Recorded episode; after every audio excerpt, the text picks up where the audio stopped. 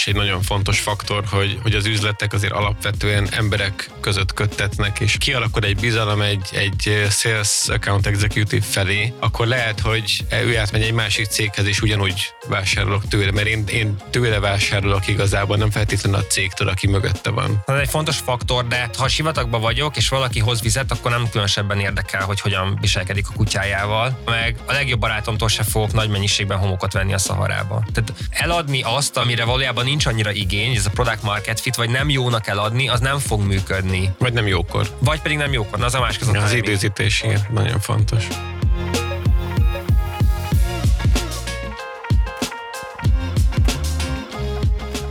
Legegyszerűbb biznisz az az, hogyha eladom az időmet. Mert ez igazából az employment. Ezért nagyon sok cég úgy indul, hogy tanácsadók vagyunk, vagy igazából eladjuk magunkat napi díjba. És az a kérdés, hogy innen mit tudunk építeni. Építettünk egy céget, mert egyre többen akarták, amit csináltunk, ami alapvetően nagy vállalat. Mi nem a olcsó kelet-közép-európai outsourcing cég vagyunk, ezért mi nem azzal versenyzünk, hogy olcsóbbak vagyunk másoknál, hanem mi azért ilyen nagy globális projekteken dolgoztunk.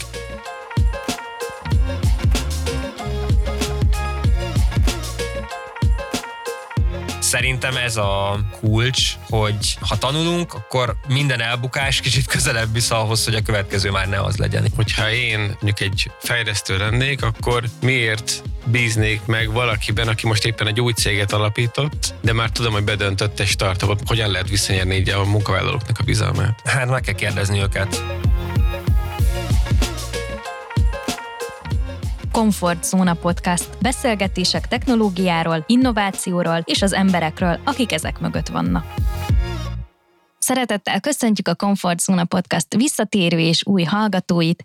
Ez már 12 részes vállalásunknak a nyolcadik állomása. Műsorvezető társam a mai napon is Bóna Péter. Sziasztok, üdvözlök mindenkit! A komfort színeiben. Vendégünk pedig Gulyás Máté, a Datapau CEO-ja. Üdvözlök én is mindenkit! És tulajdonosa. Én pedig Szentléleki Szabó Ágnes vagyok, szintén a komfort színeiben. Bátorítunk mindenkit, hogyha még nem iratkozott fel a csatornáinkra a különböző podcast felületeken, akkor azt tegye meg. Jelen vagyunk Spotify-on, Google Podcasts, Apple Podcast felületeken, de hallgathattok minket a YouTube-on is.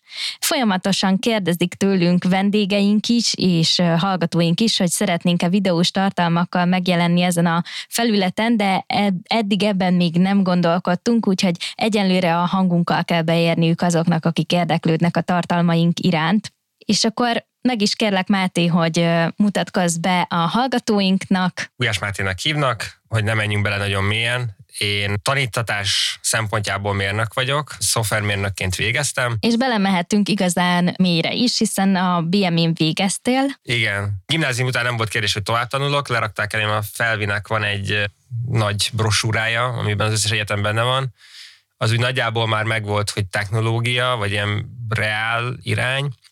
Már hozzáteszem, hogy előtte akartam lenni ügyvéd, közgazdász, vadászpilóta, nem ebben a sorrendben. Hűha. Igen, igen. Szép kombináció. Igen, volt, volt egy kis útkeresés. Végül is a, a Vikre kerültem, ahol uh, eredetileg villamosmérnökként kezdtem, de aztán szoftvermérnökként folytattam, és az egy óriási szerencse, hogy egyébként a, igazából közben beleszerettem a, ebbe a szakmába, de ez nem volt az elején adott, hanem ez tűnt a legjobb választásnak abból, ami elérhető volt, így a felvi kínálatából, magyar felsőoktatás, és igazság szerint így onnan, meg így viszonylag egy tradicionális karrierút, hogy lettem mérnök, ez kicsit úgy hangzik, mint hogy ez lenne a legkisebbik rossz a választások közül? Hát igazából, hogyha az emberek nincs olyan terve, akkor így valahol nehéz kérdés, olyan döntesz, hogy most akkor bányamérnök, vagy műszaki menedzser, vagy, vagy villamosmérnök, és a számítógép állt a legközelebb hozzám. Mondjuk ez úgy nem meglepő, nyilván nem a programozás miatt, hanem inkább a számítógépes játékok miatt. De végül is ez egyébként egy szerencsés dolog volt így utólag, mert nagyon hálás vagyok, hogy erre a pályára jöttem, de hogy ebben nem volt egy ilyen nagy stratégia vagy nagy terv. Mi volt a kedvenc játékod, amivel éjszakákat töltöttél? Cézár 3 az nem tudom, mondjam meg egy városépítős, de nagyon de alapvetően ilyen stratégiai játékokat szerettem, nagyon Red Alert, azt szerintem mindenkinek, illetve az ilyen építős mhm. játékok. Uh-huh. Akkor ez hasznos tudás volt így a cég építéséhez. Igen, igen, most is fontos, hogy ne haragítsam fel az isteneket, ezért utólag már lehet mondani, hogy az előre vetítette, hogy szeretek építeni, mert szerintem egyébként a szakmámban is azért szerettem bele, mert hogy nagyon könnyű építeni, viszonylag kicsi ugye a bekerülési költség. Egyetem alatt ritkán tud egy építőmérnök mondjuk egy hidat felhúzni hobbiból, de, de mondjuk szoftverben igazából, ha van egy laptopja az embernek, akkor már mindene van és plusz internet, de ez azért az én koromban már adott volt. Na és lényeg a lényeg, hogy ez a, ez a játékokban valamennyire megmutatkozik, mert például most is így szívem szerint ilyen Civilization az a mai napig, én még, még az volt Civilization.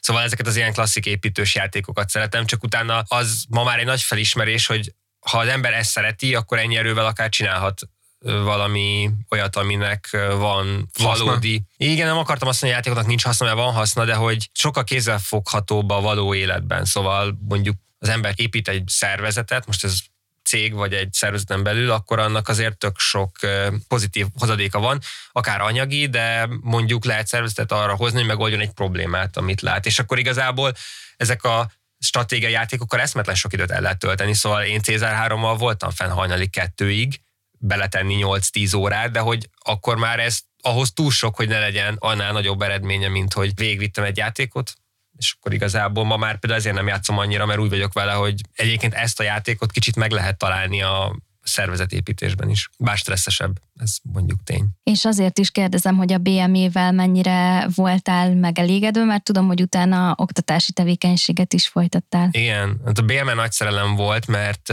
én nagyon, és a mai napig a, a baráti társaságom egy jelentős rész az a BME-ről van, ja, ott kaptam szakmát is. Végül is a BME adta sok szempontból ezt a karrierutat, nem csak abban, hogy megtanított lineáris algebrára, hanem azzal is, hogy például én a kutatóintézetben dolgoztam ott az egyetemen, és akkor onnan volt egy Distinction nevű cég, ahol, ahol fejlesztettünk együtt, és igazából én onnan visszamentem az egyetemre megcsinálni az MSC-t, és ott már akkor már foglalkoztam adatokkal, viszont ott, akinél a diplomámat írtam, ő a DM Labnak volt, a, vagy majd napig az egyik vezetője, meg tulajdonosa, és akkor oda mentem dolgozni, és ott kezdtem el adattal úgy full-time foglalkozni, vagy hogy teljesen, és végül is Steve Jobsnak van egy nagyon híres mondása, vagy hát egy a sok közül, hogy, hogy utólag tudja az ember már csak összekötni a pontokat, és ez végül is így van, hogy vannak ezek az azonosítható pontok, hogy hogyan kerültem én bele az adatos világba, aztán, és hogyha végül is így a, az ember elégedett azzal, ahol van, akkor utólag örül minden annak a pontnak, ami oda vezetett, és nekem a BM az egy fontos dolog volt, és vissza is tanítottam is, mert hogy valahol ez az oktatás, ez nekem nagyon szívügyem, mert nekem szerintem nagyon jó életem van nagyon sok szempontból, és ezt nagyon egy nagyon nagy mértékben oda tudom visszavezetni, hogy lett egy szakmám, ez a szakma egyébként egy relatíve keresett szakma, ráadásul nagyon sok önmegvalósításra ad lehetőséget, és ezt ugye nagyon egy jelentős mértékben a BM-nek tulajdonítottam, szóval biztos, hogy volt egy ilyen idilli állapot a BM-vel, és akkor tanítottam is, de aztán persze idővel, ahogyan árnyaltabban láttam azt, hogy hogyan működik a BM-e, akkor azért ez leszállt a földre, és utána is kiábrándulásnak nem is lehet nevezni, de hogy mondjuk ez az ilyen lilaköd, ez azért elmúlt, de abszolút meg volt ez a BME, és akkor a tanítás is kicsit ez volt, hogy hogyan lehet valahol ezt visszaadni, vagy hogyan lehet ebben részt venni azután, hogy már elmentem. Meg azért tanítani egy fokkal érdekesebb, hogyha már az embert nem, emberek nem kell vizsgáznia. Úgyhogy, úgyhogy az egyébként tök jó volt, az oktatás meg ugye mindig ott volt, szóval nekem ez nem volt egy nehéz dolog, plusz egyébként az oktatást azt hárman csináltuk, akikkel eredetleg kollégák voltunk, aztán így máshova vitt minket, a, vagy más cégeknél folytattuk, de végső soron ez egy, egyszerre volt egy kicsit ilyen jó társaság, vissza is adunk, meg egyébként nem is általában amit csinálok. És akkor említetted, hogy a Distinction-nél kezdted a karrieredet, és akkor, ha jól értettem az elmondásodból, akkor ez egy baráti társaság által kialakult Igen. szakmai közösség volt, akikkel belevágtatok valami nagyobba. Dolgoztam egyébként egy hát nem teljesen call center, ilyen support voltunk nagy cégnek, ez még az egyetem alatt, és utána a kutatóintézet, az nyári munkának indult, aztán valamennyit folytatódott, és akkor onnan mentünk át. A Distinctionben volt három tulajdonos, akik így összeálltak, és akkor azok, akik eredetleg is dolgoztak velük, ők mentek tovább. És Orosz Bálint, aki a CEO volt, mi vele dolgoztunk póker szoftverem, és akkor végül is így ez a folytatása volt annak, amit addig is csináltunk, és akkor volt backend fejlesztés, és onnan lett, amikor bejöttek a mobiltelefonok, akkor mobilfejlesztés. És akkor én mobilfejlesztést csináltam, a Jávát fejlesztettem, az Android az pont Jávában volt, akkor így az adott volt, hogy én azzal folytatom, de az végül is nekem nem jött be, meg nem is, nem is voltam szerintem jó benne, meg az egész azért elég, még nem voltam annyira érett igazából munkavállalóként, hogy egy ilyen kicsit ilyen startupos környezetben tudjak jól működni, és akkor visszamentem az egyetemre, és ez végül is, hát már pontosan nem tudom az éveket, de azt hiszem ilyen három év volt. Szóval nem az első technikailag, de az első ipar, vagy hogy mondják az egyetemen, ipari környezet. És hogyan kell jól működni egy ilyen startupos környezetben? Nagyon fogalmazta meg egy, meg egy volt kollégám, hogy, hogy vannak a juniorok, akiket azért hívunk juniornak, mert hogy a szakmájában még nem tud annyit,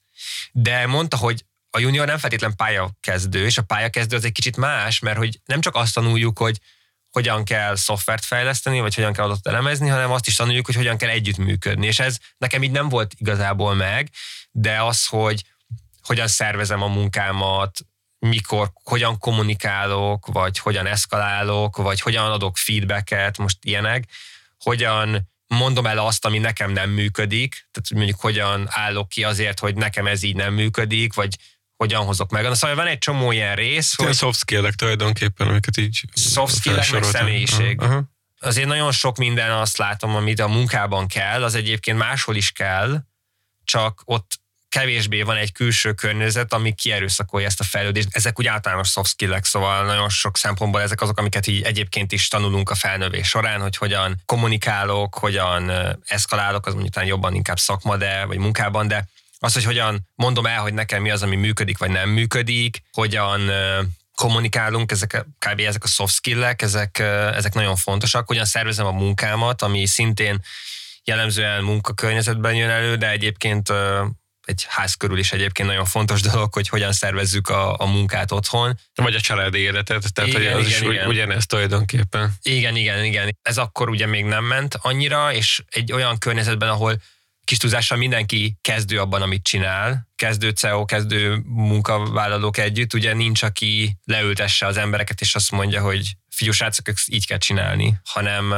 mindenki hoz magával valamit, és akkor abból így valami fő, és ez nem annyira működött nekem. Tehát akkor itt a három alapító is junior volt tulajdonképpen? Hát igen, egy startupban, hogyha valaki nem tap, hát igazából nem is a startup definíciója, hanem az, hogy egyszerűen 20 évesekről beszélünk, és ott nyilván mindenki kezdő volt abban, amit csinál, szóval senki nem volt még mondjuk egy olyan cégnél, ahol ezt tanítják, vagy megcsinálják. Mert nem tudom, hogy nagy cégnél ezt tanítják, de úgy képzelem, hogy igen. Szerintem az is egy érdekes kérdés, hogy a nagy cégeknél valóban van egy ilyen, hogy tapasztalt vezetők vezetik, megvan a mögöttük álló szakértelem, a múlt, a tapasztalat, tudnak nyúlni esetleg egy anyacégnek a gyakorlatához, hogyha valami új helyzettel szembesülnek, és még olyannal nem találkoztak, lehetőségük van képzéseken, tréningeken folyamatosan részt venni, és látszólag ez egy ilyen gördülékeny dolog, és azt gondolnánk, hogy a startupoknak tőlük kell tanulni. De vajon vannak-e olyan működésbeli kérdések vagy sajátosságok, amik egyébként példaként tudnak szolgálni egy nagy vállalatnak, hogy igen, évtizedek óta azt gondoljuk, hogy a vezetés és a munka szervezés az így és így jó. Vannak startupok, amelyek ezeket máshogy gondolják, lehet, hogy azért, mert még nincs meg az a tapasztalatuk, és organikusan így fejlődött ki ez a munka szervezés, és hogy azért szerintem startupoktól is tudnának lopni és tanulni tippeket, trükköket a nagyvállalatok. Szerinted vannak ilyen dolgok, amik egyébként határozottan jobban működnek egy startupnál, akár azért, mert bátrabbak, talán kevesebb kockáztatni valójuk van, vagy pont, hogy sokkal több kockáztatni valójuk van? Ezt nem mondanám, hogy jobban csinálják, mert az feltételez valamiféle sorrendezést, de szerintem az azért nem létezik, mert de nagyon-nagyon másképp, nagyon másképp működik egy nagyvállalat, meg egy, meg egy kicsi, szóval egy, egy kis, egy, egy startup az jellemzően sokkal agilisebb. Ugye ez az egyik ilyen első dolog, amit mindenki előhoz, de kicsit talán más embereket is vonz, és ebből ered egy csomó minden, hogy agilisebbek, ezért jobban reagálnak a technológiai változásokra, valamennyire igen kockázatvállalóbbak, de, de egy nagy vállalat meg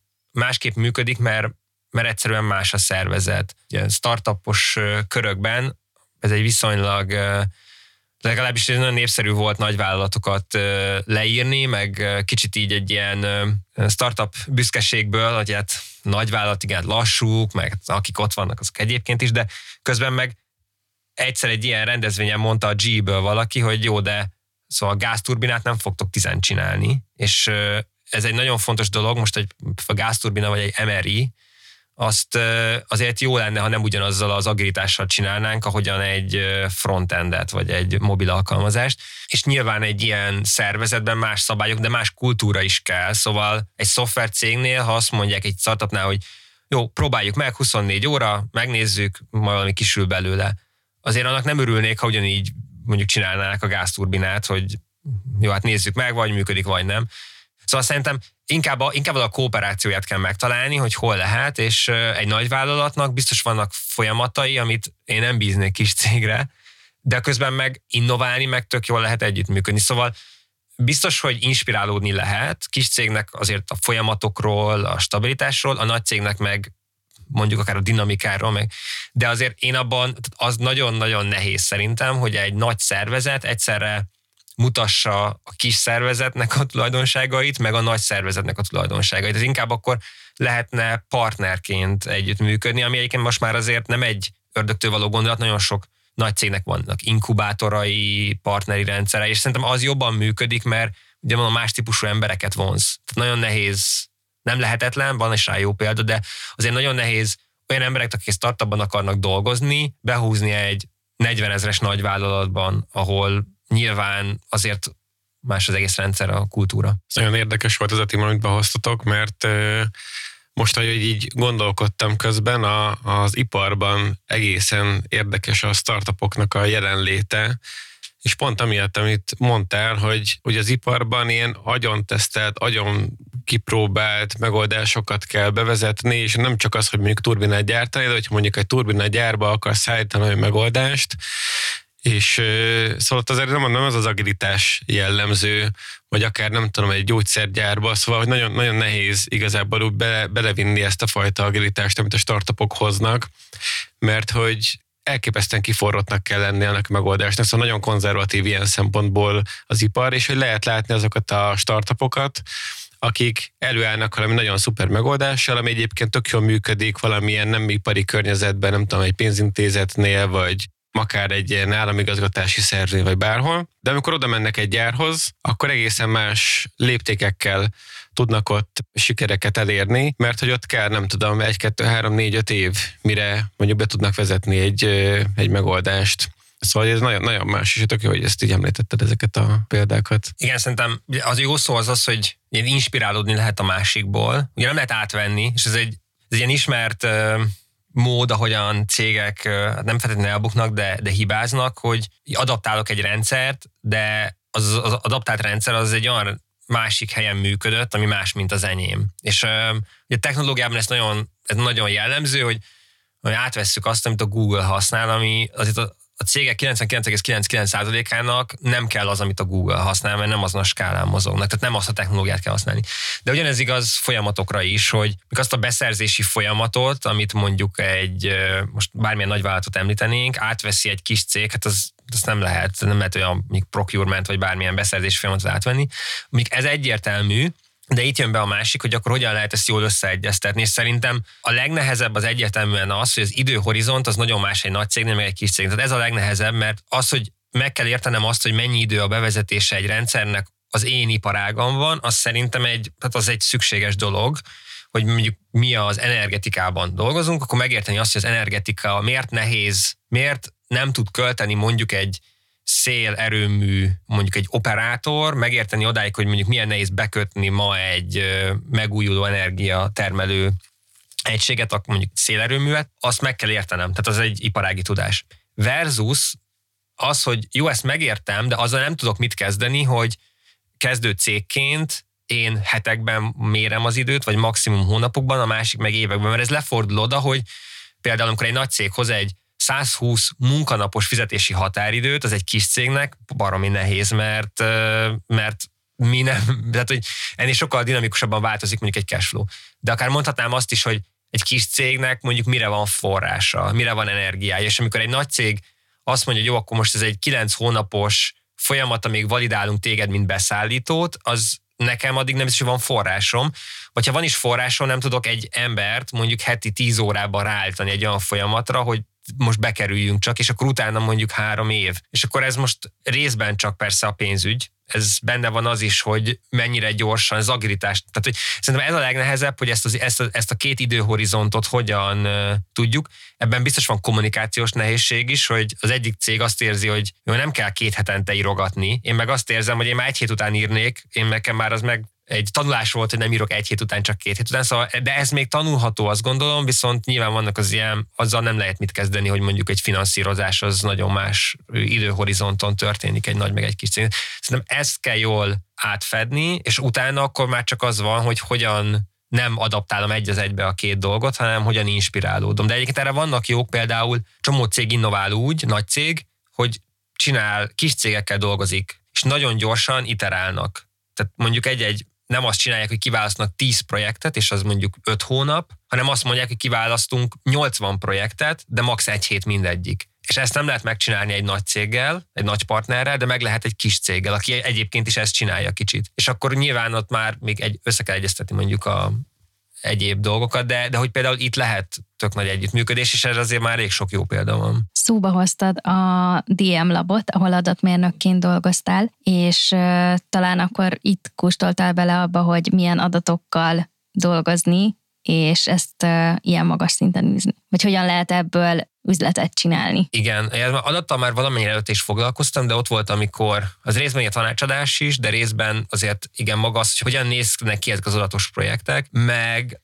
ugye ott már ott jobban, vagy én sem receptívebb voltam arra, meg ott azért több tapasztalat volt cégvezetésben, hogy mivel jár egy cégvezetés, vagy hogyan mond el egy nehéz dolgot egy vezető, szóval abból, abból tök sokat tanultam. Most olyan kíváncsi vetettél, hogy hogyan mond el egy nehéz dolgot egy vezető? Igen, ez egy általában egy jó kérdés vezetőknek, hogy hogyan jelented, hogyan, hogyan kezeled ezeken. De na, visszatérve szóval egyáltalán képet kapni arról, hogy hogyha az ember mondjuk 22 éves, vagy 23, és azt mondja, hogy cégvezetés, akkor mi jelenik meg a fejedbe. És ez a legtöbb embernek általában ugye, ha csak nincs a családban egy cégvezető, akkor nem tudom, megjelenik egy Fortune 50 CEO a filmekből. Sarokirodával. Igen, megközelíthetetlen, biztos más szavakat használ, más teszik, máshogy lélegzik. Sofőrrel jár kell. Igen, szóval hogy, ugye nagyon, tehát ez egy tök hasznos volt, és ez általánosságban is látom nagyon sok helyen, hogy majd a saját életemben, hogy van egy terület, amiről még csak nem is tudom, hogy nincs elképzelésem, szembesülök vele, és akkor az az, az érzés, hogy hát ez ilyen meglepő, ez olyan kézzelfogható még így is. Miközben persze nem az volt, hogy volt egy teljesen rossz képen feltétlenül, csak egyszerűen nem ismerte. De onnantól, hogy már ismerem, ugye el tudom képzelni magamat is jobban ebben. És szerintem ez egy nagy tanulás volt, hogy akkor, amikor én kerültem hasonló szerepbe, akkor valamennyire azért már nem úgy kezdtem el viselkedni, mint uh, ahogyan a filmekben láttam, vagy nem tudom, hanem láttam egy ilyen kézzelfogható mintát, hogy hogyan működik egy, nem is emlékszem, hogy hányan voltunk akkor, mondjuk 20 fős cég, vagy 10 5-20, valami ilyesmi lehetett, már nem hiszem pontosan. És akkor ezeket az ismereteket felhasználtad már az Enbrightly-nál? És akkor onnan mentünk tovább, ott egy projekt, amiből lett egy cég, abból bejött egy másik csapat is, akik uh, megtanulták ezt a marketing, risk management, kockázatmanagement, csalásdetektációt, és mi meghoztuk az adatelemzés részt, és akkor így lett az Embrightly, ami meg már viszont klasszikusan, ugye ez a kockázati tőkéből ment. De mivel foglalkoztatok? És az Embrightly-ban lényegében digitális kampányoknak a csalásdetektációját csináltuk, aminek volt az egyik kis túlzással három része volt, hogy aki látja a reklámot, reklám az ugye lehet videó, leginkább ezek a bannerek, most már talán kevésbé népszerűek, de régen ez volt a fő hirdetési forma az interneten. Csak azért mondod, hogy nem népszerűek, mert biztos adblockert használsz, de azért vannak még bannerek. Igen, igen. Mondjuk, hogyha az ember ilyesmit fejleszt, akkor nem tud adblockert használni. De igen, egyébként ezek, bár azt hiszem, hogy 50% körül van talán még mindig a, a akik használnak adblockert. Szóval lényegében az detektálni, hogy aki látja az ember vagy robot, mert ez nem annyira egyértelmű, de az interneten ahogyan ezt a marketing kampányok látják, ugye nagyon sok megtekintés az valójában nem ember. Ez az egyik része, a másik az, hogy egyáltalán látható volt-e, tehát például legörgetette odáig valaki, és a harmadik pedig ugye a brand safety, hogy nem minden cég akar minden típusú tartalom mellett megjelenni. Ugye a klasszikus példa, hogy ha van egy cikk arról, hogy lezuhant egy repülőgép, akkor nem feltétlenül ott szeretném azt reklámozni, hogy London-Budapest csak 4440 forint a XY airline-nal. Na és akkor ez a három volt, amit adatelemzéssel meg lehet állapítani. És akkor enne, ebben, ebben próbáltunk ugye azt a klasszikus hokiütő növekedést elérni, amit nem sikerült, bár az eleje az megvolt, és ott én fejlesztőként kezdtem, de utána viszonylag hamar, mármint hogy egy kis startup volt, szóval mindenkinek volt valami hangzatos neve, én Chief Infrastructure Engineer voltam, azt hiszem, de hatan vagy heten kezdtük, és abból egy embernek nem volt C betűs munka, munka megjelölése.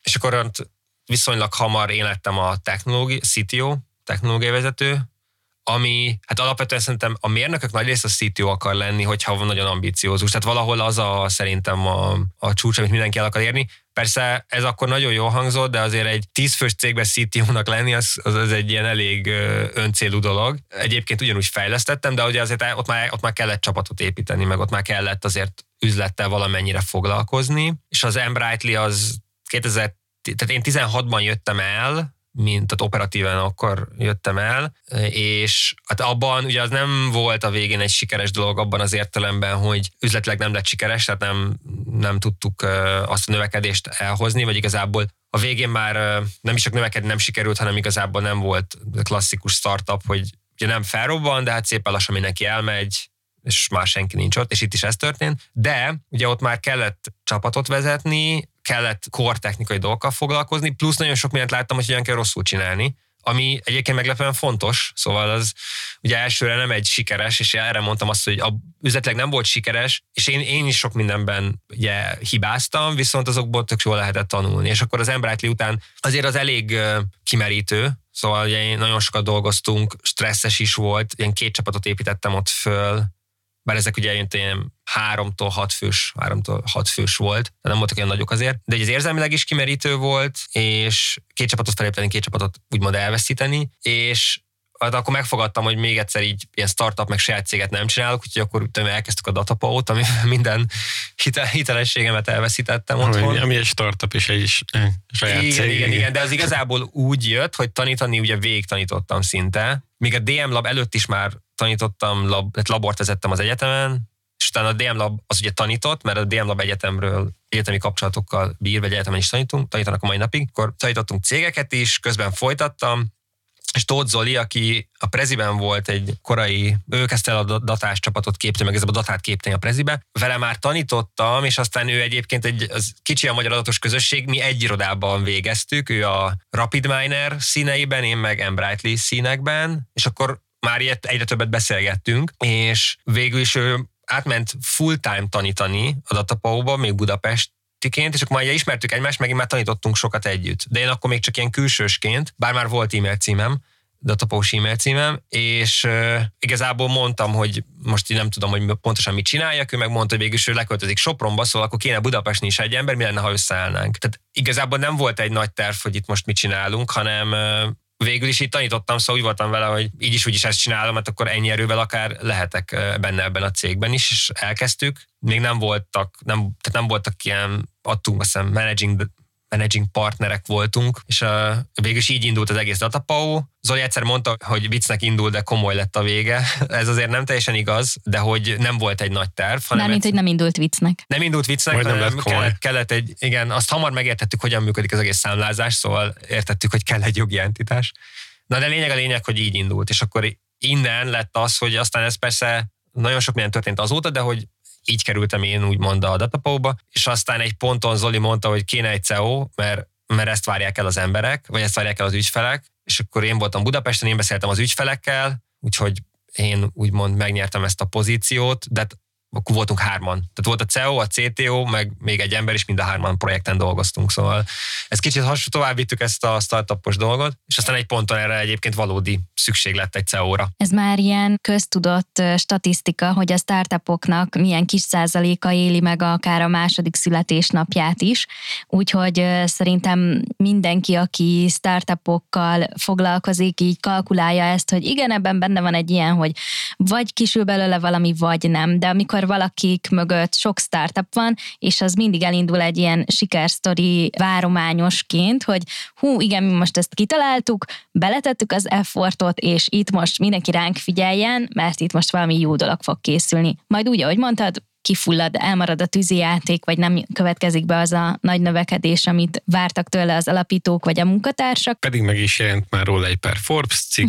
Igen. És hogy ilyenkor hogy kell az embernek visszaépítenie azt a bizalmat, hogy amit majd most építünk, és amiben most belevágtunk, na arra viszont tényleg figyeljetek. Ma ugyanannak az alapítónak. Akár, igen, igen, persze. Ez az egész startupos, egy kicsit ilyen mitoszövezi, de nap végén a startupok is cégeket kell építeni, amik gazdaságilag működnek, ergo profitot termelnek.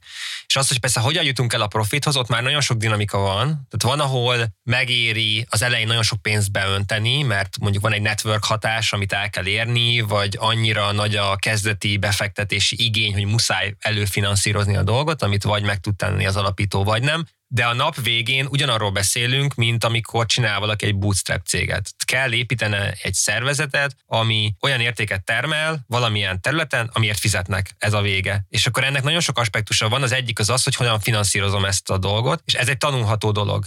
És ezt az alapít, tehát hogy ha pár elbukott dologból, ha az ember tanul, akkor egyre jobb lesz benne, és egyre nagyobb valószínűséggel megcsinálja. Tehát például most már sokkal jobban építek én is fel egy 20 fős szervezetet, mint mondjuk a Datapau elején. Szóval most már azt gondolom, hogy ami beletelt három évbe, azt most már meg tudtam csinálni hét hónap alatt.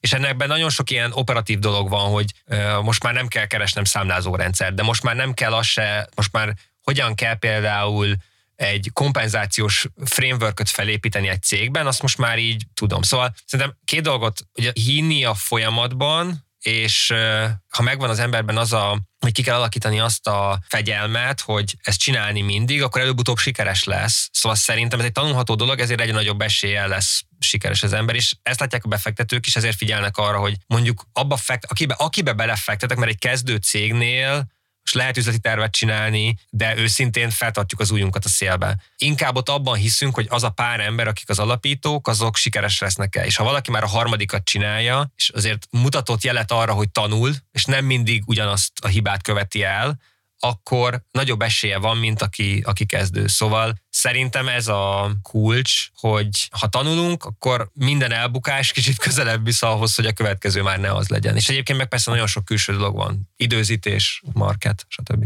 Igen, de hogy alkalmazottként hogyan tudod elnyerni a, a hogy az alkalmazottaknak a bizalmát, tehát hogy hogyha én mondjuk egy fejlesztő lennék, akkor miért bíznék meg valakiben, aki most éppen egy új céget alapított, de már tudom, hogy bedöntött egy startupot, most egy kicsit szándékosan, szélsőségesen fogalmazok, hogyan lehet visszanyerni így a munkavállalóknak a bizalmát? Hát meg kell kérdezni őket, hogy fiú, te bízol bennem tök őszintén, és ha nem, akkor, akkor miért nem? És akkor ebben meg kell nézni, ezzel mit lehet tenni. Szóval, ha azt mondja, hogy hát Máté azért nem bízom benne, mert ez a negyedik adócsalási ügy, ami, amiben benne vagy, akkor azzal nehéz mit kezdeni, mert ott azért felmerül egy integritásbeli kérdés. Hogyha azt mondja, hogy azért, mert az előző céged is csődbe ment, akkor ott le lehet ülni, és azt mondom, hogy hát igen, például az Embrighty az abban mármint meg kell kérdezni a többi embert, hogy ők mit gondolnak, hogy az Embrighty mondjuk miért nem volt sikeres, de például szerintem mi túl korán kaptunk pénzt, nem volt meg a valódi product market fit, ezért rossz dolgokba fektettünk. Például nem biztos, hogy olyan szélstratégiát kellett volna követni, vagy feltétlen arra kellett volna költeni a pénzt engineeringben, amire költöttük, vagy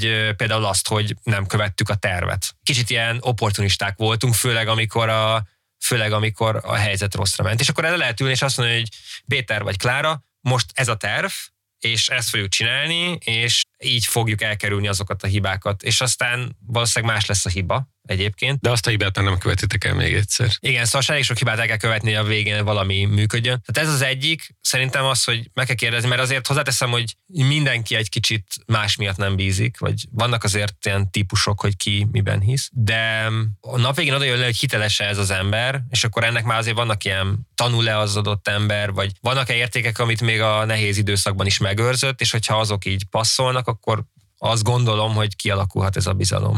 A másik meg egyébként azt szoktam, én azt látom egyébként, hogy amikor megy a dolog, akkor minden nagyon jó, akkor mindenki nagyon bízik, és mindenki lelkes, ha meg nem megy, akkor nagyon vissza kell nyúlni az alapokhoz, de jóval kevesebb ember is lesz receptív. És a nap végén valahol, ha megy a dolog, akkor ez egy könnyű feladat, ha nem megy, akkor akkor kell nagyon jó vezetőnek lenni. És akkor meggyőztük a befektetőket, meggyőztük a munkavállalókat, hogy ez most így jó lesz, de mi van például az ügyfelekből? Mert úgy gondolom, hogy Magyarországon bármilyen startup alakul, nyilván az ügyfeleket egy borzasztó, kemény networking és akármilyen munka, ügyfelszerző munka jellemzi, és ha egyszer ezt már csináltam, hogy kerestem a potenciális ügyfeleket, kapcsolatokat építettem, valószínűleg ugyanazokat az embereket és ugyanahoz a körhöz fogok visszanyúlni, akikhez az előző cégnél nyúltam, és akkor őket hogy lehet meggyőzni arról, hogy bármivel is foglalkozik egy startup, X dologgal foglalkozott, most egy kicsit más profillal, és hogy megint ebben a kicsit más profilban is őket bízzák meg megrendeléssel. Ezen gondolkoztam sokat, mert vannak sales, hát, account executive akik lényegében a salesnek mondjuk már így a lezá, tehát amikor a megkötik, megkötik egy szerződést, körül vannak, akik körbejárnak cégeknél, és ugyanhoz az ügyfélkörhöz mennek el, mert mondjuk iparági specializációval bírnak mm-hmm. egy adott régióba, és mondjuk ez jelent 15 céget. És ellen gondolkoztam, hogy így hogy van az, hogy oda megyek 2000-ben, azt mondom neki, hogy ezt a data warehouse-t vedd meg, 2006-ban oda megyek, hogy figyú, eh, most vedd meg ezt, és ugyanazt a funkciót 15-20 év alatt eladom négyszer. Mindig mással.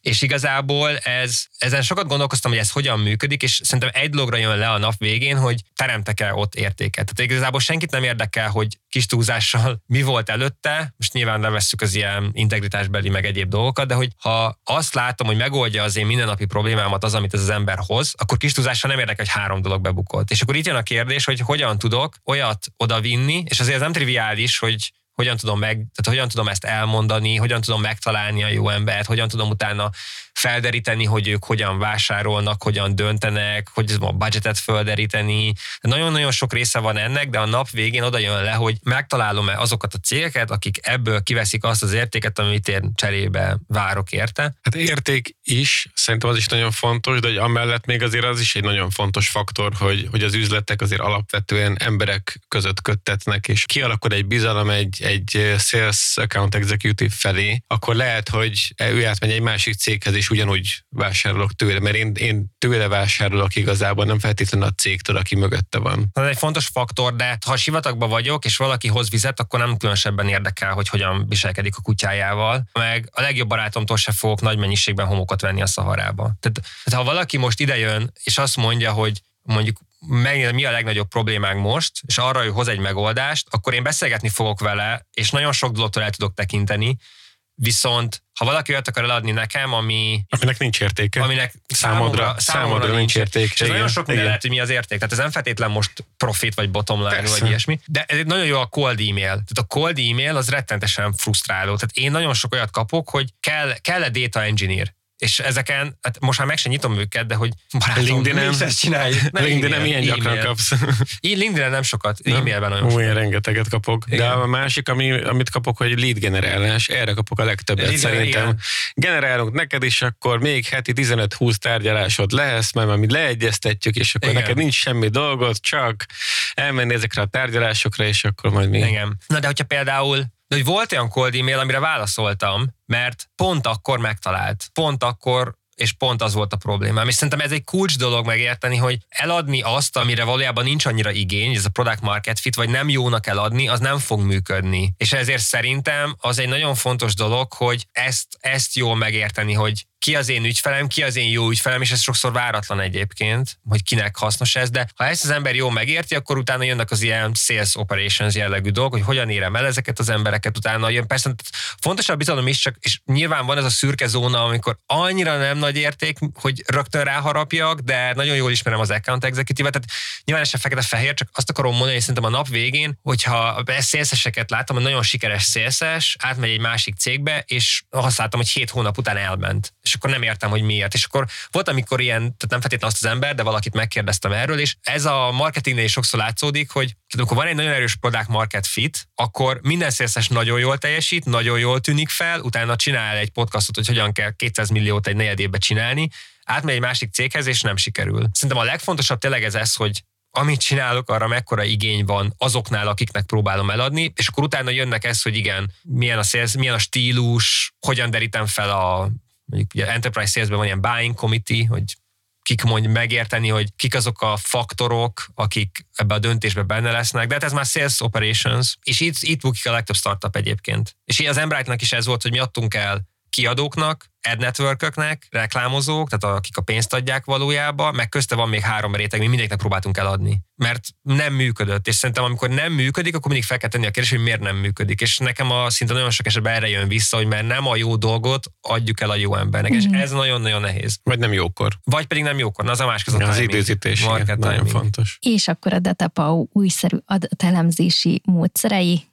kiknek jelentenek vizet a sivatagban. Igazság szerint az a jó a servicesbe, hogy ez a professional services, amit mi csinálunk, az adapomak három üzletága van, de ezek ugye együtt működnek, tehát a, amit mi One Stop Data Shopnak hívunk, hogy mi nem azt mondjuk, hogy van nagyon sok emberünk, és akkor, vagy vannak nagyon embereink, hanem azt mondjuk, hogy mi egyrésztről segítünk neked stratégiát építeni, meg mondjuk ez inkább ilyen C-levelnek szól, illetve persze meg is tudjuk valósítani a projektet, ez a consulting irány, de mi az egészet az enablement köré hívjuk, ez a One Star Data Shop, ez arról szól, hogy mi nem, nem ezt a land and expand stratégiát használjuk, vagy, vagy követjük, hanem azt mondjuk, hogy meg is tudjuk valósítani a projektet, de közben meg is tanítjuk neked, amit mi csinálunk. Tehát van egy education üzletág, ami klasszik B2B training, de nagyon, nagyon gyakorlatorientált, és ezért ez működik, hogy akkor tanítunk valamit, utána az adott csapat, az oda megy a mi tanácsadóink mellé, és megtanulják a, tehát ugye on the job trainingnek hívjuk, és akkor utána pedig van a labs, ami meg új megoldásokon működik, ahol pedig iparági megoldást csinálunk. Na most a consulting eleje, consultingot úgy kell elképzelni, mint egy, mint egy ilyen piramis, aminek van három emelete.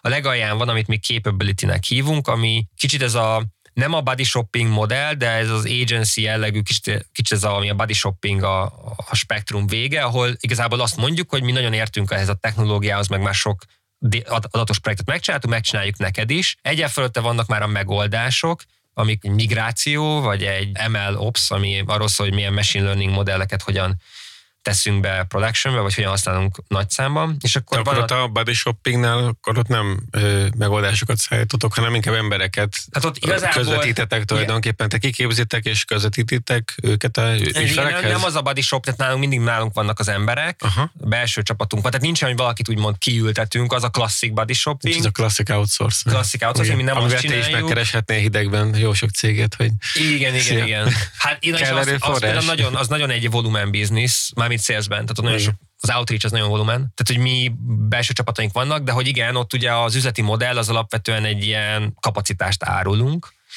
és akkor van a harmadik, ami meg az ipari megoldás. Na most ugye ez a piramis egyébként, és ez mondjuk igaz lehet egyébként az oktatásra is, meg a, de ha ezt nézzük, akkor az alja az egy nagyon széles kör. Tehát, hogy van minden, minden nagy cégnek van szüksége détás emberekre, tehát elméletileg ott mindenki ügyfél lehet. Ha egyel följebb, mondjuk a migráció, az már csak azoknak érdekes, akik migrálnak éppen, és a legteteje a piramisnak pedig egy mondjuk az, hogy mit meg tudjuk, meg tudjuk mondani műholdképekről, hogy az erdőkre hogyan hat a deforestation, hogyan hat az erdőre a bányászat, az, az mondjuk nem igazán izgalmas egy finance. A finance pont izgalmas lehet egyébként a befektetések miatt, de mondjuk egy, egy logisztikai cégnek ez nem izgalmas. És akkor emiatt nálunk ugye, ahonnan kezdtük, a legegyszerűbb biznisz az az, hogyha eladom az időmet. Mert ez igazából az employment. Ezért nagyon sok cég úgy indul, hogy tanácsadók vagyunk, vagy igazából eladjuk magunkat napi díjba. És az a kérdés, hogy innen mit tudunk építeni. És szerintem egyébként ez egy nagyon jó modell, csak nagyon nehéz átmenni termékekbe. És ezért a Datapau elején ez nem volt probléma, mert szüksége volt pár cégnek arra, hogy mi dolgozzunk nekik, ezért dolgoztunk nekik, és utána, amikor már túl sokat akartak, akkor azt mondtuk, hogy innentől nem én dolgozom, hanem András. András után jött Kornél, és akkor lényeg a lényeg, hogy ez így nőtt, és akkor utána jött egy pont, amikor el kell, most akkor ez, ez a body shopping modell oda vezet, és ha nem ezt akarjuk, akkor mit akarunk, és ezért nem az volt, hogy volt egy megoldásunk, mi azt mondtuk, hogy mi csinálunk ezt egy ilyen megoldást erre az iparágra, és jön ez a probléma, hanem mi építettünk egy céget, mert egyre többen akarták, amit csináltunk, ami alapvetően nagy vállalat, Nyugat-Európa, Egyesült Államok, és most kezd APG indulni, tehát ezek, ezek bármilyen nagyvállalat. APG? Az az Asia Pacific Japan. Yeah. Tehát a, a Észak-Amerika, Dél-Amerika, nagy régiók, ahogyan mi hívjuk, hogy az Észak-Amerika, Latam, az ugye a Dél-Amerika, EMEA, ami igazából Európa, közel-kelet kicsit, és akkor van az egész APG. Tehát ezek a... Meg Afrika, ugye? EMEA-ban. Meg EMEA-ban van Afrika is, de... Yeah Igen. Nem az, a, ilyen, nem az a csúcs biznisz, akkor igen, még, nem, még. Bár most egy, egy-két helyen talán, de igen, de lényeg a lényeg, hogy mi nem a olcsó kelet-közép-európai outsourcing cég vagyunk, ezért mi nem azzal versenyzünk, hogy olcsóbbak vagyunk másoknál, hanem mi a minőséget, tehát amit nagyon nehéz megtalálni a piacon, hogy mi azért ilyen nagy globális projekteken dolgoztunk, és ennek a közönsége azért a nagyvállalatoknál is inkább a, a nagyon nagyok. Például nekünk Magyarországon nincs ügyfelünk és ezért ez inkább Nyugat-Európa, ahol a nagyvállalatok vannak Amerika. És tudsz olyan együttműködést mondani, amilyen jó eset tanulmányként szolgálna a tevékenységetek bemutatására? Például a, egyébként itt Magyarországon volt egyébként projektünk a Glencore-ral, nekik egy digitál gyárplatformot építettünk, de egyébként ott van például a dolgozunk a Shell-lel, ugye nekik is nagyon sok détás projektjük van, tehát ők például nagyon jó példa, mert ők nagyon-nagyon sokat investálnak abba, hogy ez, ez az ilyen egész energy transition, ami egy óriási téma, de a lényegében hogyan fogunk foszilis energiahordozókból nem foszilis energiahordozók által dominált energia, energetikai rendszerekre átállni. Majd az energetikai rendszer alatt beleértem a teljes infrastruktúrát,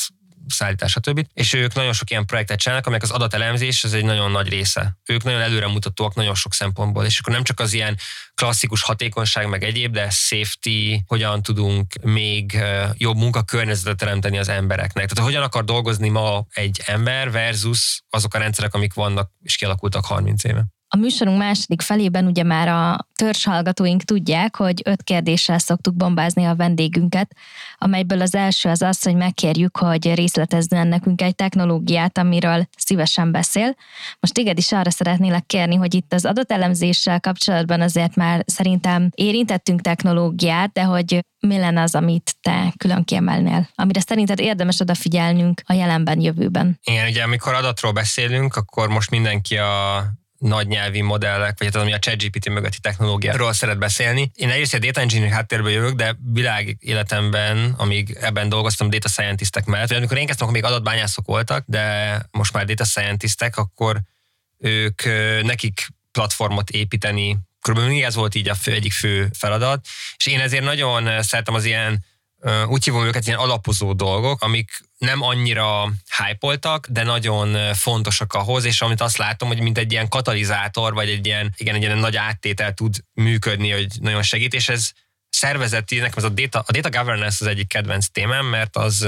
Mit is jelent pontosan? Igazából ez egy ilyen, magyarra nem tudom, hogy lehet pontosan lefordítani, szervezés, vagy, de lényegében a, a fő területei az az, hogy milyen szabályok mentén, meg milyen rendezőelv mentén tárolom az adataimat, azokat hogyan lesznek felderíthetőek, ez egy nagyon felderíthetőség egy nagyon fontos dolog, és akkor ennek van egy nagyon erős ilyen biztonsági security compliance oldala, hogy kiférhet hozzá, milyen szabályok szerint, de maga ez a governance, ez kicsit így a ez a rendező elveknek az összessége, és az ehhez kapcsolódó megoldások, és talán az ilyen security privacy az azért nagyon jól ismert, vagy az mindenkinek nagyon elő van. Főleg itt Európában ugye a GDPR az egy viszonylag korai és olyan szabályozási rendszer volt, ami, ami talán az első ilyen nagy, nagy méretben meglévő, vagy nagy skálán meglévő szabályozási rendszer volt. Ugye ez ma már mindenkire igaz itt Európában, szóval ez egy jól ismert része a governance-nek, de van például a felderíthetőség, ami ma már szintén azért, aki ebben benne van, az szerintem így tud róla. Körülbelül arról szól, hogy volt az idő, amikor arról, arról beszélt mindenki, hogy mennyi adatunk van,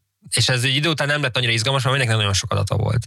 És inkább abba terülődött át, hogy jó, de hogyan van meg az, az értékes adatom, ami tényleg használható, és akkor itt már bejön a governance, és utána jön az, hogy jó, már nagyon sok értékes adatom van, de, de hogy találom meg ebben az, ami nekem kell, ez már, mondjuk, ha lehet ezt mondani, a következő szint. És ma ebben, ahogy az adat elkezd ilyen nagyvállalatoknál nagyon nem ilyen silókban működni, mert amíg mondjuk van 50 datasetem, tehát 50 mondjuk adatbázis táblán, vagy 50 helyen, addig nincs erre annyira szükség, mert mindenki egy házi megoldással lehet követni, de mondjuk elkezdünk egy nagy vállalatot, ahol több tízezer van, ott már nagyon izgalmas az, hogy hol van duplikálva, hol, hol kerül bele például olyan adat, aminek nem kéne ott lennie, mondjuk e-mail címek, vagy na és, és nekem ez egy nagyon kedves terület, mert hogyha ez jól meg van csinálva, akkor ez olyasmi, mint egy ilyen láthatatlan szupererő, hogy azt látom, hogy egyre többen használnak, de azért használnak egyre többen, mert van egy felületem, ahol ahol oda mehet bárki, és nagyon jól tud abban keresni, hogy hol van az adat, ami megválaszolja az én kérdésemet. És ez mondjuk nem annyira izgalmas, vagy nem annyira tűnik elsőre szexinek, mint mondjuk a ChatGPT, de ugyanakkor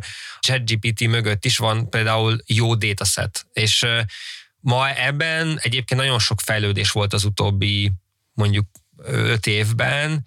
Most már a, ugye mi Microsoft Databricks partner vagyunk, szóval nyilván az én tudásom is a legerősebb az ebben a ökoszisztémában, de például a Databricks-nél a fejlesztés egy jelentős része megy, Unity katalógnak hívják, ami arról szól, hogy egy olyan réteg, ahol az összes, mi eszetnek hívjuk, de ebben benne vannak a datasetek, tehát adatbázis táblák, de benne vannak a modellek, különböző nagyon sok ilyen több ilyen eszet van, és akkor hogyan tudom megtalálni azt, ami nekem kell. És ez egy ilyen egyszerű kérdés, de ez nagyon erős tud lenni, hogyha én egy gyárban vagyok egy logisztika, és így nagyon gyorsan megkapom azt, hogy az a kérdés, amire én szeretnék válaszolni, az ebben a táblában van benne. Abból a rengeteg adatból, igen, ami, igen, ami ott van, hogy hogyan tudod akkor hasznosítani igen. azt a nagyon keveset, ami, amire neked szükséged igen. van. És akkor itt a következő, hogy, hogy a, hogyan tud ez a réteg biztosítani azt, hogy az jó minőségű legyen. És ez is a data governance része. Szóval szerintem ez az egész, hogy, hogy e, ezt, ha jól megcsináljuk, akkor utána rá lehet ereszteni több ezer embert a cégből, és ez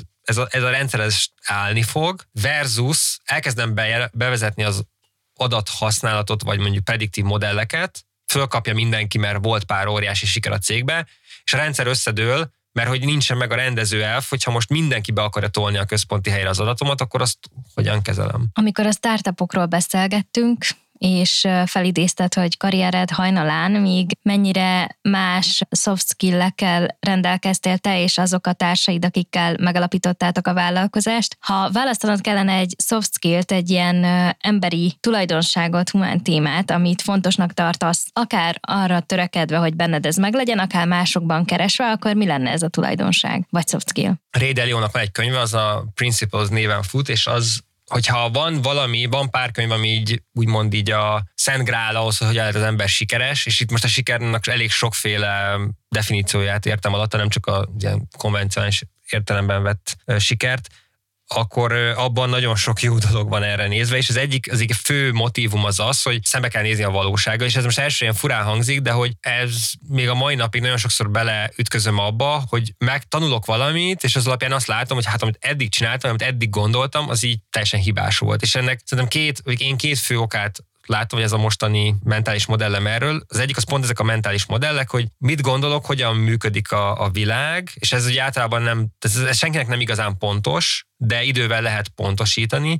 A másik pedig az, hogy igazából nagyon jól, tehát nagyon az egész világ így átszűrődik az embernek így az érzelmein keresztül, vagy nem is feltétlenül átszűrődik, hanem azokon keresztül értelmezi, és emiatt igazából nagyon sokszor történik az, hogy csinálok valamit, és nem működik, vagy frusztrált vagyok, és hogy ilyenkor a, az a szembenézni a valósággal, ez oda jön le, hogy megpróbálni így nem értékelni a világot, vagy nem például az a kifogáskeresésnek nagyon sok ilyen lecsapódása van, hogy hogyan keresek kifogás, ez is nagyon jellemző, hanem hogy megpróbálni leülni, és megnézni, jó, hát így működik a valóság, akkor ehhez én hogyan állok, és miért nem sikerül. És ez nagyon sokszor nehéz, mert, mert ott vannak az érzelmeink, vagy mert ragaszkodok ahhoz, hogy már pedig van egy, ez a mentális modell, hogy így kéne működni a világnak. Jó, de a világ nem így működik, és ezért, és ez valahogy, ez a, ez ebben nagyon sok viselkedés minta benne van. Például a, van egy nagyon egyértelmű, hogy magamon szoktam észrevenni, hogy vannak feladatok, amiket így valahogy nagyon nehéz nekiállni. És azért sokszor ez azért van, mert hogy így vagy direkt kellemetlen, tehát amikor például adnom kell egy olyan feedbacket, ami tudom, hogy a másiknak most nem lesz jó, akkor így az a meeting az olyan, mint hogyha akasztani vinnének, és uh, például tök nehéz felkészülni egy olyan meeting, már a felkészülés is stresszes, és például erre, erre a jó, hát akkor most így ez, ezt kell itt csinálni, akkor álljunk neki, és ez most így nem lesz jó, de ez még meg meg szokott uh, történni, de a, a másik ilyen a vizsgálatok, orvosi vizsgálat, azzal voltam egy ideig úgy, hogy így halogattam, halogattam, és mindig volt valami, hogy és még mindig lehet kifogást találni, és az egyik ilyen volt az az, hogy rájöttem, hogy igazából nem feltétlen szeretném tudni, hogy, hogy mi, mi lesz az eredménye, Szóval nagyon sokféleképpen megjelenik, de hogy oda jut le, hogy az a, az a soft skill, hogy így szembe tudok nézni a valósággal, és receptív vagyok arra, hogyha az másképp működik, mint ahogyan mondjuk én elvártam, vagy ahogyan gondolom. És ez, Ez egy nagyon összetett dolog, de... Ez egy ilyen belátási képesség? De ennek sok van, van benne biztos egy nyitottság, meglátni azt, hogy nem úgy működik a világ, mint ahogyan működik. Biztos van benne egyfajta alázat, hogy nem minősítem. Nagyon könnyű, és én is tehát nagyon könnyen belekerülök abban mondjuk hirtelen, hogy na mindenki hülye, meg, meg a másik a hülye. És mindenki szemben az autópályán. Igen, igen, igen. És nem, műk, nem működik valami, igen, mert a, mert a rendszer rossz, a világ rossz. Eljött így szembenézni azzal, hogy miért nem működik és akkor beleásni. Ez egyébként a szélzben egy tök jó, tök jó dolog. Tudsz mondani egy konkrét példát, ami ilyen arcúcsapás jelleggel hatott, hogy volt valami, ami jó ötletnek tűnt, aztán mégsem jött be, mert és sikerült szembenézni a valósággal, és akkor így átkonvertáltad. Hát ez az egész, hogyan lesz egy szakmai soviniszta mérnökből, mondjuk egy olyan, aki egy alapvetően mérnöki terméket, technológiai terméket előállító cégben tud vezető lenni, az egy tök jó folyamat. A BM-én még volt ilyen pulóverem, hogy a mérnökök építik a jövőt, mert ugye az, az, kicsit ilyen mentalitás azért az volt, és a BME azért kicsit, ugye az emberek egy része rá is játszik, hogy vannak az előállító emberek, a mérnökök, vannak az orvosok, akik megjavítják a mérnököket, őket még szeretjük, meg az AA-ok az egyébként is táskar, és akkor mindenki más az ezen a rendszeren élősködik. Ugye elsősorban persze az ügyvédek, meg a jogász, meg a közgazdászok. Na és akkor az ember mondjuk elkezd átmenni oda, hogy hogy az, hogy én tudjak dolgozni, az kell egy jogász, meg az, hogy egy céget csinálni, kell nekem egy jogász. Hát igen, mert hogy mert hogy a, a, a, a politikusok, hát azok direkt csinálnak ilyen idióta, bonyolult rendszereket, amikhez most már jogászok kellenek, hogy tudjuk értelmezni, és akkor volt egy jogász barátnő még régen, aki magyarázott nekem egy jogelméletről meg minden, és például megértettem, hogy mennyire nehéz jogot alkotni egy világra, ami meg olyan, mint egy fraktál, tehát egy ilyen nagyon nagy felbontás, nagyon sok ecskéz. Jó, hát akkor a jogászok végül is így fontosak. A sales az egy gerinctelen csak pénzre menő műfaj. Főleg a marketing, nem? Tehát Gátlásta. Marketingről nem is beszélünk, még csak igen, el akarunk adni. Igen. És a marketing az teljesen felesleges, tehát azt csak a pénzt viszi. Igen. Hozott már valaha egy forintot is? Na és akkor, akkor ugye az ember megpróbál beszél az nekem, egyrészt mi se tudtunk, ezt én se tudtam, azt gondoltam, hogy majd én megtanulok, mert az eladás az arról szól, hogy elmondom, hogy mit csinálunk, és a másik majd azt mondja, hogy ezt megvesszük. Na és akkor megérteni azt a komplexitást, érteni elmagyarázni azt, hogy mi az, amit mi csinálunk, hogyan lehet megérteni, hogy mire van szüksége a másiknak, és az ember rájött, hogy jó, hát ez tényleg egy tök fontos része, és ez egy tök jó, egyébként egy tök jó terület, és akkor jön az, hogy jó, de nem tudjuk, hogy kinek van erre igénye, mert hát nincs marketingünk, és akkor jön a marketing, hogy most itt beszélnek a marketingnek sok részéről, de mondjuk én nekem a marketing az tök sok szempontból ez a, ez a piackutatás versus lead generálás, meg pipeline management, és hú, hát ez is egy tök fontos dolog, és akkor szépen lassan az ember eljut oda, hogy a mérnökök értéket állítanak elő, és minden ezen és akkor az ember, ha mondjuk bekerül egy nagy vállalatba, akkor könnyű egy ilyen különböző vertikumoknak vagy területeknek a savazása, hogy mert azok hülyék. De rájön az ember, hogy tök más emberek kellenek ezekre a területre. Tehát, hogy én lehet, hogy jó mérnök vagyok, de valószínűleg borzalmas szélszes lennék, és akkor az embernek így szépen lassan ez a nem működik, az az volt, hogy nem tudtunk eladni, nem tudtuk elvinni azt, amiről azt gondoltuk, hogy ez baromi jó, csak nem értik meg. Eljutni odáig, hogy akkor egy szervezet az úgy néz ki, hogy szükség van engineeringre, szükség van marketingre, szükség van salesre, szükség van, tehát hogy mondjuk people, people orgnak hívják, akik receptívek arra, hogy az emberek hogyan működnek, hogyan tudnak. Tehát maga ez az ilyen megért szépen lassan eljutni oda, hogy más például a másik nem hülye, hanem másképp gondolkodik. És Más... akkor még a pénzügyet nem is említetted, a CFO-t, meg a könyvelőt. Hát azok akik... meg csak szivatják arra, mindezeket. Arról a, arról a leadership csapatom, az sokat tudna mesélni, hogy mennyit szenvedtek azon, hogy én azt gondoltam, hogy én tudom ezt a CFO dolgot csinálni. Most már van Head of Finance-ünk, úgyhogy ez most már jobb sokkal. Elvileg tudtad, nem? Igen, igen. Na szóval, hogy maga ez a megértés, vagy ugye például az a szembenézni a valósággal, az nekem például az, ami most nagyon nehéz, de már egyre könnyebb, hogy egy kis cégben mindent én csináltam, és akkor most el kell kezdeni, ugye már, már azért nagyon sok mindent leadtam, tehát most már nagyon sok szerep azért nem nálam van, de hogy maga ez az ilyen omnipotens érzés, hogy hát én bármit megtanulok, én mindent megtanulok, de ez most már nem elég. Tehát ami elég volt mondjuk marketing három-négy főnél, az most már nem elég és például ezzel szembenézni a valóság, ez nem működik, az emberek frusztráltak, én frusztrált vagyok, és akkor nem dühös lenni az emberekre, hanem megérteni azt, hogy ez a rendszer miért nem működik. És ebben benne vannak ők is, de benne vagyok én nagyon, meg egy csomó ego, meg nem tudom. Szóval ez a szembenézni a valóságot. Tehát ebben nagyon sok aspektusa van, és erre van egy jó mondás, hogy ha az ember egy kicsit ezt a karriert, vagy úgy tekinti, mint egy játékot, akkor át tud menni ez az egész egy ilyen frusztráltságból, egy ilyen kitalálom, hogyan működik ez a játék, és egyre jobb leszek benne. És az szerintem sokat levesz erről. És amit most így említettél, mindez egyben egy olyan vezetői kihívás, amit meg tudnál fogalmazni, mint egy legnagyobb nehézség, vagy azért van a karrieredben olyan, ami kifejezetten egy konkrét példa, amit el tudsz most nekünk mondani, mint vezetői kihívás? Nekem ez az egész szerep egy óriási kihívás. Tehát ezért én szerintem a... Te arról elmondtál, hogy CTO leszel. Ezt pont valamelyik interjúban mondtam, hogy én nem megnyertem, hanem elvesztettem ezt a pozíciót, de tehát a tanulás az, az a legnagyobb előnye ennek, de ez a hátránya is, hogy hogyan tudunk fejlődni egy olyanba, ami nem feltétlen annyira természetes, és nekem egyébként például az emberek, tehát hogy én a gépekkel nagyon jól megértem magamat, mert viszonylag egyszerűek, és az emberek az egy sokkal-sokkal nehezebb rendszer, és ebben hogyan lehet jónak lenni. Hogyan lehet így jó people managernek lenni, hogyan lehet jól mentornak lenni, hogyan lehet értékelni az embereket, és most nem az ilyen jobban formalizálható teljesítmény review, hanem hogy mondjuk ő jó helyen van-e. Szóval szerintem ez leválasztani a, az ilyen érzelmeket, és próbálni objektívnek lenni, az nekem tök nagy kihívás, és az ahonnan én jövök, meg azzal a személyiség szerkezettel ez egy a nehéz feladat. Ajánlasz a hallgatóknak egy művészeti alkotást? Legyen az akár egy könyv, egy film, egy zene, vagy bármi, amiről azt gondolod, hogy valamiért fontos a számodra, jelentéssel bír?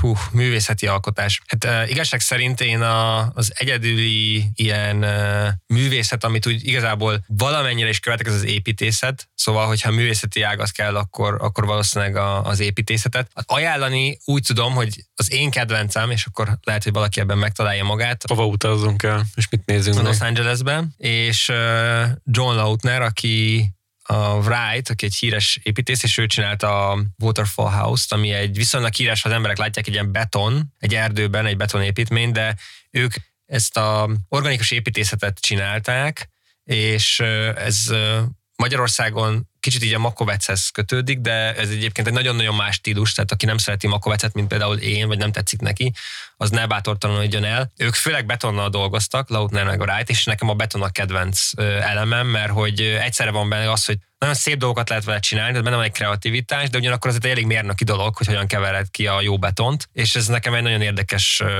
ilyen mixe a kettőnek, és egyébként Lautner csinált nagyon-nagyon szép, uh, nagyon szeretem az ő házait, mert hogy uh, ez is egy kicsit ilyen művészet, de egy végtelen praktikus dolog, mert ebbe tehát nek állnia kell, ami ugye van egy nagyon erős mérnöki oldala, meg praktikusnak kell lenni, mert emberek élnek benne. És hogyan lehet ebben mégis így egyedit, vagy szépet alkotni. Igen, hogy ezen nézzen ki mégis esztétikusan. Hát igen, meg hogy kinek, az is egy tök fontos, hogy lehet úgy szépet csinálni, hogy mondjuk tényleg megfogja arra az oldalról érkező napot. Egyébként én is azt gondolom, hogy az építészet az így a művészetnek és a mérnökségnek a csúcsa, és hogyha én bármikor megkérdezné tőlem bárki, hogy na egyet kívánhatsz, hogy mi lehess, és holnaptól ez teljesül, meg lesz hozzá minden tehetséged és ambíciód és tudásod, én biztos építészmérnök szeretnék lenni, de hát ez már nem fog bekövetkezni sajnos. Igen, meg nagyon akár rajzolni, úgy tudom. Igen, én pedig semmit sem tudok. De... Meg hát teljesen más kreativitást kíván, mint bármi, szerintem. Úgyhogy irigylek minden építészmérnököt, és uh, nagy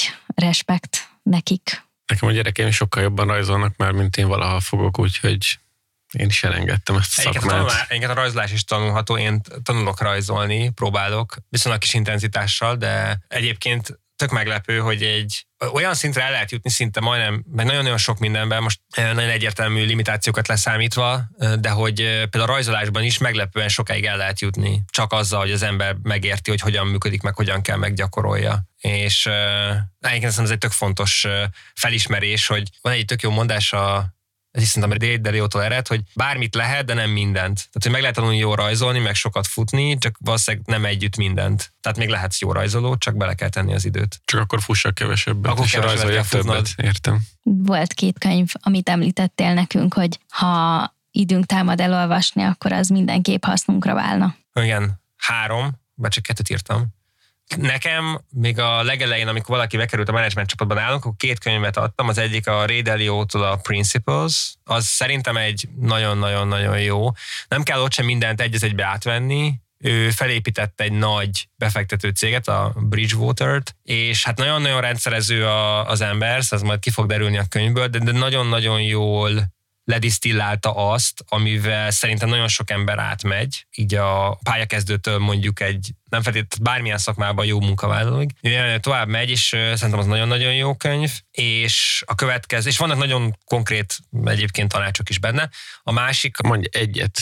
Ami, hát, amit tőle, te megfogadtál. Hát én nagyon-nagyon sokat megfogadtam, a kettő ilyen fő, egyet. A, az egyik ilyen uh, ír arról, hogy hogyan, uh, tehát, hogy az a fontos igazából, hogy fejlődjünk, tehát hogy ez a fejlődés, és ez nagyon sokat, ebből nagyon sokat merítek. Egyrésztről minden ilyen kudarcnál az ugye ez egy nagyon negatív érzés alapvetően, de hogy azt meg tudom már valamelyik fordítani, hogy ez egy olyan kudarc, amit már harmadszor csinálok, mert akkor viszont tényleg nagyon mérges vagyok magamra, vagy bárki másra, versus ezt nem tudtuk eddig, és ő neki van ez a maga a, a modell, amit, vagy a minta, amit ez a Hős ezer arca című könyvből ered, hogy hát a hős neki indul, találkozik valami kihívással, ahol elmerül, ez Ebisznek hívják, hogy nem, nem, nem rendelkezik még a képességekkel, hogy felülkerekedjen, ezért alámerül, történik egy metamorfózis, megtanulja azt a skillt, vagy fejlődik. Ez a könyv egyébként aztán végigvezet ilyen mítikus, meg nem mítikus, tehát a valódi embereknek a történetén is,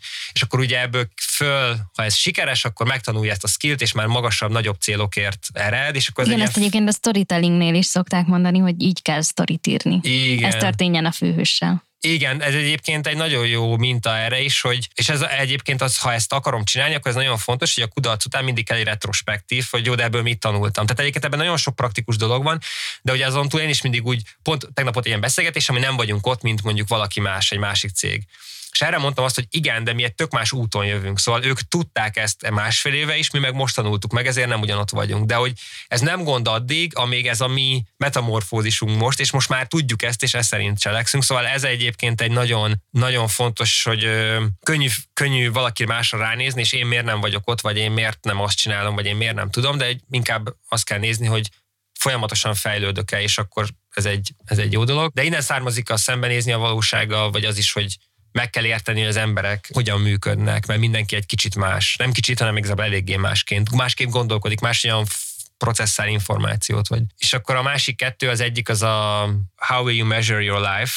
Az egében arról szól a könyv nagyon egyszerűen, hogy három kérdésre kell választ az életben, hogy hogyan fog a családom örök boldogságot adni a munkám, hogyan fog motiválni és energiát adni, és hogyan nem kerülök börtönbe. Na és ezek mm. nagyon, három nagyon más kérdés, de nagyon-nagyon jó a könyv, és nagyon jól levezeti ezt. Egyébként ő a, ugyanaz a szerző, aki, Clayton Christensen, aki a Innovation Dilemmát írta ugyanaz az ember. Szóval az egy nagyon-nagyon jó könyv, szerintem az nagyon-nagyon jó struktúrát ad, hogy hogyan lehet az embernek így az életstratégiájáról gondolkodni. És akkor a harmadik, az meg hát Taleb, aki kicsit így a, úgy tekintek rá, mint a spirituális vezetőnkre. A stílusa rettenetesen szórakoztató, nem feltétlenül nagyon pozitív személyiség egyébként, de ő nagyon sokat ír arról, hogy hogyan működik a világ, meg így a, amiket azt gondoljuk, hogy bizonyos rendszer szerint működik, az valójában így a véletlen, és a véletlen az hogyan működik, és szerintem ő nagyon-nagyon sokat segít abban, hogy az ember sokkal árnyaltabban gondolkozzon a világról. És az ő könyv címe pedig? Neki több is van, neki a, a talán érdemes kezdeni, az az első a sorozatban, ez az Incerto sorozat, és ez a Food by Randomness felszoktuk tenni azt a kérdést a vendégeinknek, hogy milyen olyan történetet tudnak említeni, amikor kimozdultak a komfortzónájukból, és akkor nagyon sokszor mondják azt, hogy hát ez a podcast is kimozdította őket ebből, de hát én teljesen biztos vagyok benne, hogy téged ez nem mozdított ki a komfortzónádból, hiszen rengeteg előadást és prezentációt és különböző szakmai tartalmat lehet tőled fellelni az interneten, úgyhogy Oktatás. nem hiszem, hogy túlságosan is kényelmetlenül érezted volna magad ebben a szituációban, de hogy hogyha volt már ilyen komfortzónán kívüli élményed, és még nem említetted az elmúlt percekben, akkor hozd meg velünk. Igen, szerintem összességében az, a, az hogy például ugye én kezdő CEO vagyok, junior CEO, és például ebben biztos, hogy ugye van egy olyan komfortzónából kimozdulás, hogy ebben másokkal szemben is az ember nyitott, hogy nekem az a fontos, hogy ebből tanuljunk, meg jobbak legyünk, úgyhogy akkor adj feedbacket, és így kimenni úgymond az emberek elé, és azt mondani, hogy nézd, most így mondd el, hogy te miért nem bízol bennem, vagy miért nem, mi az, amit nem csinálok jól, az biztos, hogy egy komfortzónán kívül van. Nem feltétlenül szerintem feltenni a kérdést, az könnyű, hanem belemenni abba egy ilyen négy szemközti beszélgetésbe, hogy akkor, mert az ember kicsit úgy érzi az ember, hogy akkor most ez egy ilyen 40 perces savazás lesz, de valójában ez nagyon hasznos, csak ebbe tök nehéz így benne lenni abba a szituációban, amikor arról beszélünk, hogy mondjuk én hogyan hatok másra. És, és szerintem az egy nagyon, ez is a szembenézni a valósága, hogy hát én így hatok erre a másik emberre, és mondjuk az, az ember elmondja, hogy amikor ezt mondtam, ez, ez neki hogyan hatott, vagy miért volt nehéz, miért volt rossz, és hogy nem reagálni rá, tehát nem, nem megmagyarázni, hanem csak így elfogadni, hogy ez így hatott rá, és majd később feldolgozni ezt, az nagyon nehéz.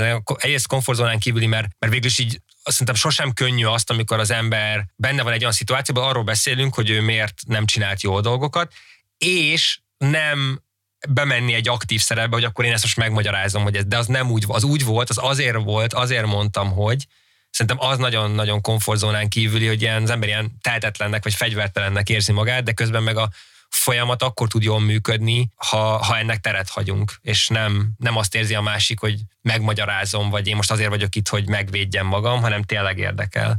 Szerintem az, az, az nagyon.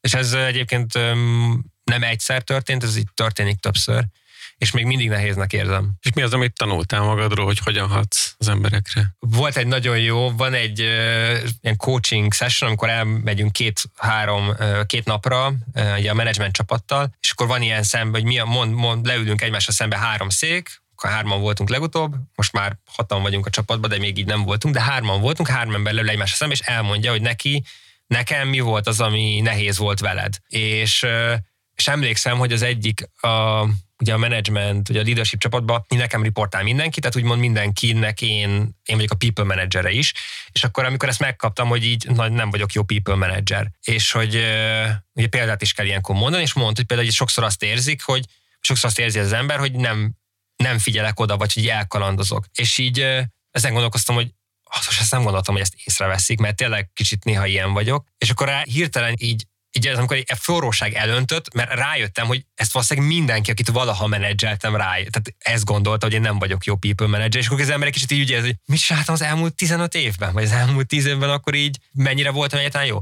És akkor nagyon nehéz volt így ott maradni és figyelni a többire, miközben legszívesebben így futottam volna egy maratont, hogy akkor most így kitisztítsuk meg, akkor így fölhívjak mindenkit, hogy figyú, elmondod, hogy szerinted milyen people manager voltam. Szóval például ez volt, de több is ilyen volt, amit az embervezetőként nagyon megtanul, hogy nagyon súlya van a szavainak, szóval azok az ilyen elejtett félmondatok, azok nagyon nagy kárt tudnak okozni, és sokszor ezek igazából azon veszem észre magam, hogy nem is, ez magamnak szól, az én érzelmeim, amikor az ember frusztrált, vagy csak így odavetne valamit, vagy csak így megmondaná, hogy de nekem is rossz, vagy valami, és hogy ezeket így helyén kezelni, az nagyon, szerintem az, az, az például egy nagyon nehéz dolog. De azért neked is lehet rossz. Ez persze, meg egy tök valid dolog. Igen, igen, csak igen, az a, igen, csak hogy ugye van, mindig van egy téma, amiről beszélünk, és hogy például nem, tehát hogy beszéltünk az én problémámról is, de ha te problémádról beszélünk most, akkor nekem nem kell odavetni, hogy jó, nekem meg beteg az anyám, és azért nem jöttem be tegnap, de hogy... Igen, igen. Most már nagyon sokat beszélgettünk az adatgyűjtésről, és szerinted mi az a legnemesebb funkciója, célja, amit be tud tölteni az adatgyűjtés jelenkorban, vagy a jövőben? Tehát hová tudunk eljutni, és szebbé tenni a világot azzáltal, hogy rengeteg adatot gyűjtünk? Ez ugye kinek mi a fontos? Szerintem nagyon sok felhasználása van már most is. Nincs szerintem egy ilyen cél, ahova el lehet jutni, hanem ez folyamatosan fejlődik. Csomó helyen már szerintem ott vagyunk, ahol lehet lenni, de biztos, hogy van, van még hely fejlődni. Szerintem valahol változik a világ, és mindig az a fejlődés, hogy ezekre a változásokra választ adni. Például valószínűleg száz éve száz éve is gyűjtöttek valamilyen adatot, még nem ilyen mértékben, de hogy akkor mások voltak a kihívások, mint ma, ma mondjuk például akár az energiatranzíció, ez például egy tök fontos terület, ahol az adatelemzésnek nagy szerepe van. Biztos vagyok benne, hogy egyébként a, ugye itt a munkaerő hiány, vagy a szakképzett munkaerő hiány, az például szintén egy nagyon jó terület, ahol nagyon sokat tud segíteni a, az adatelemzés, és akkor vannak a, ugye kinek mi a fontos, nekem például a maga ez a, hogyan hatunk a környezetre, és ennek a figyelése, tehát például ugye említettem, bányászatban tök fontos az ilyen a víz minőség, hogyan lehet, ezt ugye lehet már nagy mértékben figyelni, vagy a erdő, esőerdők, a deforestation, és ezeket például nagyon jól lehet, szerintem ez például egy nagyon fontos dolog, hogy a, abban nem hiszek, hogy lehet egy olyan rendszert csinálni, ami egyszerre hatékony, és nagyon védi a, a környezetet, meg a társadalmat. Tehát itt van egy, van egy ilyen ellenállás, hogy, hogy a játékelméleti szempontból is tök nehéz úgy mondjuk a cégeket egyszerre innovációra, meg hatékonyságra, hogy mondjam, egy olyan rendszert kilakítani, ami kierőszakolja ezt a hatékonyságot, meg az innovációt, de közben meg nagyon védjék, ami nem az övé, mint mondjuk a természet. Tehát ez egy klasszik probléma ez a, és hogy ezért tök fontos, hogy legyen egy szabályzási környezet, ami teret enged ezeknek, innovációnak, hatékonyságnövelésnek, de ugyanakkor védi azt, amit védeni kell. És szerintem itt például tipikusan a környezet, az egy olyan dolog, ami sok szempontból látható műholdakról vagy drónokról, és ezt be lehet elemezni, és ennek például országoknál, az vagy bizonyos országoknál nehéz az, hogy kiadnak bányászati engedélyt, és akkor valójában az engedély szerint működnek a cégek 600 kilométerre bármilyen lakott területtől. Ez egy terület, de mondhatnám akár a supply chain-ben, hogy ha már fontos a vevőnek, hogy az ő beszállítói azok környezettudatosak legyenek, vagy betartsanak bizonyos követelményeket, de hát egy nagyon nagy supply chain ezt hogyan lehet biztosítani. És szerintem ez, ez tehát egy nagyon sok terület van, kinek mi a fontos, mindenhol meg lehet találni. A nehézség az az, hogy nagyon sok jó célra nincs funding, tehát nincs, nincs igazából pénz arra, hogy ezeket adattal mondjuk tudjuk segíteni. Arra kell, hogy még egy mondatban foglald nekünk össze, hogy a datapau hová szeretnétek eljutni, milyen távlati célotok van. Ja, mi célunk az az, hogy pár kiválasztott iparágban globálisan is szignifikáns tényezők legyünk egy-egy megoldással, és nekünk tehát ez a fajta ilyen minőségi cél, hogy eljutunk-e oda, hogy pár iparágban tudunk tényleg olyan megoldásokat hozni, amire azt mondjuk, hogy van hatása az adott iparágra, amit most lehet persze piaci részesedés, vagy revenue, vagy bármilyen szempontból mérni, de hogy mint technológiai cég eljutottunk el oda, hogy alkottunk valamit, ami pár iparágat előrébb visz, és ugye mi azért próbálunk, azt szoktuk mondani, ilyen karma pozitív projekteket csinálunk, szóval olyan projekteket csinálunk, ahol azt gondoljuk, hogy az előrébb viszi így a, most akár így az embereket, vagy a természet, az emberiséget, és hogy ezekben sikerült ezt meglépni, szerintem ez így a fokmérője annak, hogy sikeresek vagyunk-e, vagy nem pár év múlva. Köszönjük szépen, Máté, hogy eljöttél hozzánk. Mindig jó hallgatni olyan embereket, akik ilyen önreflektívek, és szerintem nagyon sokat lehet abból tanulni, ahogy te találkoztál a valósággal, és szembe tudtál ezzel nézni. Köszönöm a lehetőséget. Bízom benne, hogy a hallgatók is tudnak találni jócskán olyan adatot ebben a beszélgetésben, amit el tudnak vinni magukkal, és felhasználni az általad szerzett tapasztalatokat. Köszönjük szépen a hallgatóknak is, hogy itt voltak velünk. Velem volt műsorvezető társam a Comforts részéről, Bóna Peti. Én is köszönöm szépen a figyelmet. Én pedig Szentileki Szabó Ágnes, és én is köszönöm a figyelmeteket, tartsatok velünk, kövessetek minket a már említett platformokon, iratkozzatok föl, mélyedjetek el kicsit korábbi tartalmainkban is, hiszen az elmúlt hét epizódban is találtok nagyon izgalmas vendégeket, izgalmas beszélgetéseket, technológiákról és az emberekről, akik mögötte vannak. Sziasztok! Sziasztok! Sziasztok! Bye.